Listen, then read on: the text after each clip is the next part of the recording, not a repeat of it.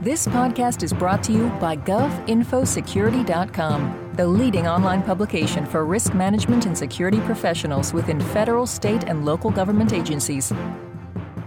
Hello, I'm Executive Editor Eric Chabrow, and this is GovInfoSecurity.com's Week in Review for the week ending Friday, March 11th, 2011. This week we're going to look at one story WikiLeaks. WikiLeaks, of course, refers to the disclosure last fall of a quarter million confidential diplomatic cables allegedly downloaded by Army PFC Bradley Manning onto compact discs from a computer in Iraq linked to SIPRNet, the Defense Department's secure network. The Government Committee on Homeland Security and Governmental Affairs held a hearing on Thursday to get answers on how the breach occurred and what steps are being taken to prevent such a breach again. The committee's ranking Republican member, Senator Susan Collins, asked why would a Defense Department network contain diplomatic cables? Here's how Patrick Kennedy, the State Department's Undersecretary for Management, answered that question.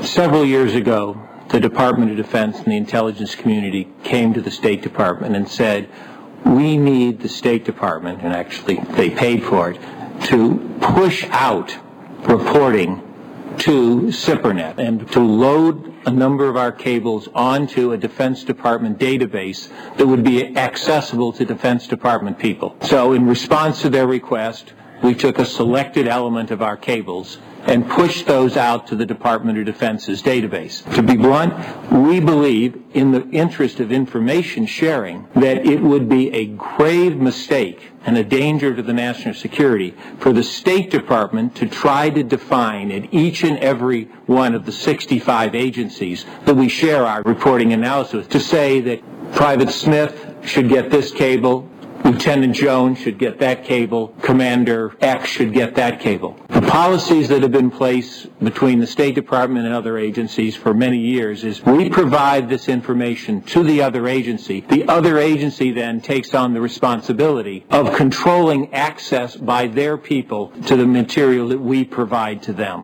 Low on a secured network, the database containing the diplomatic cables was not protected by a password. Thomas Ferguson is the Defense Department's principal deputy undersecretary for intelligence, and he testified that another reason the breach occurred is that the military applies different security rules in battle zones than it does stateside. A lot of the systems there are, for lack of a technical term, uh, cobbled together. And placing those kinds of systems on there, uh, they're not all equal. It's sort of a family of systems there. It's not just like a, working for Bank of America where they have one homogenous system and they can insert things and take things out as it works. You have multiple systems and putting in new intrusion softwares or monitoring tools and so forth, you have to approach each system differently, and that's part of the problem. So basically, to get away from that, they uh, took on the risk of by saying, look, these people are cleared, they go through background investigations, and frankly, most of our focus was worried about outside intruder threat, not inside threat. When we return, we'll hear from Defense Chief Information Security Officer Teri Takai on steps being taken to prevent such a breach again. Are you responsible for your agency's regulatory compliance program?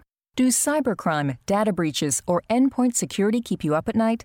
Do you have any certifications which require continuing professional education credit hours? The solution to your problems may be the govinfosecurity.com educational webinar library. You'll find plenty of courses that align with your core responsibilities.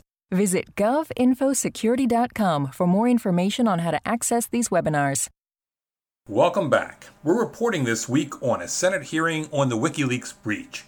At the hearing, Defense CIO Teri Takai says preventing a WikiLeaks style breach has the attention of the top officials at the Pentagon. Inside Department of Defense, this is an item that is high on the Secretary's list, and we provide ongoing reports to him from the standpoint of the technology mitigation efforts, uh, both to he and the Chairman of the Joint Chiefs of Staff regarding our progress. So there is significant oversight there is significant guidance in terms of making sure that we are taking care of this and we are following on to the commitments that we've made both from a technology perspective and working with Mr. Ferguson's area in terms of making sure that the policies are updated. From a technology perspective, DoD is implementing a host-based security system or HBSS to detect anomalous behavior of individuals who download information from the network. It's doing so in three ways. One is from a device perspective. The host-based security system detects if in fact a computer does have a device, information can be downloaded so that we can validate that and ensure that it is a part of the 12% of those computers that we believe need that information in the field. Um, the second thing that we're doing is to look at what we call an audit extraction module to follow on to Senator Collins' question around how do we have the information and the analytics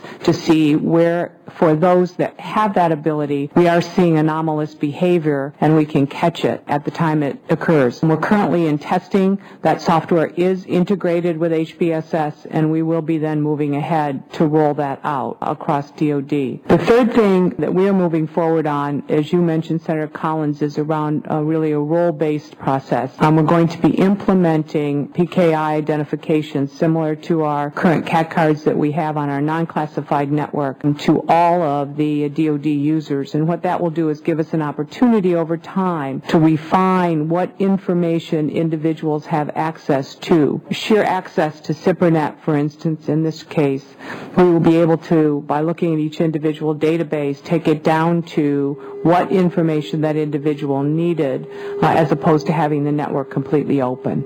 Takai said implementing all the fixes to SIPRNet can't be done at once. For instance, she said producing the needed half million controlled access cards in a trusted environment takes time. Distributing the cards, software, and readers isn't simple either, considering SIPRNet extends to isolated locations around the globe, such as ships at sea. Takai says she expects the last computers on the network won't be fitted with card readers and software until mid 2013. That's it for this week. I'm Eric Chabrow. Thanks for listening. Enjoy your weekend and have a great week ahead. This podcast has been brought to you by GovInfoSecurity.com. For more interviews, breaking news, research, and educational webinars, please visit www.govinfosecurity.com.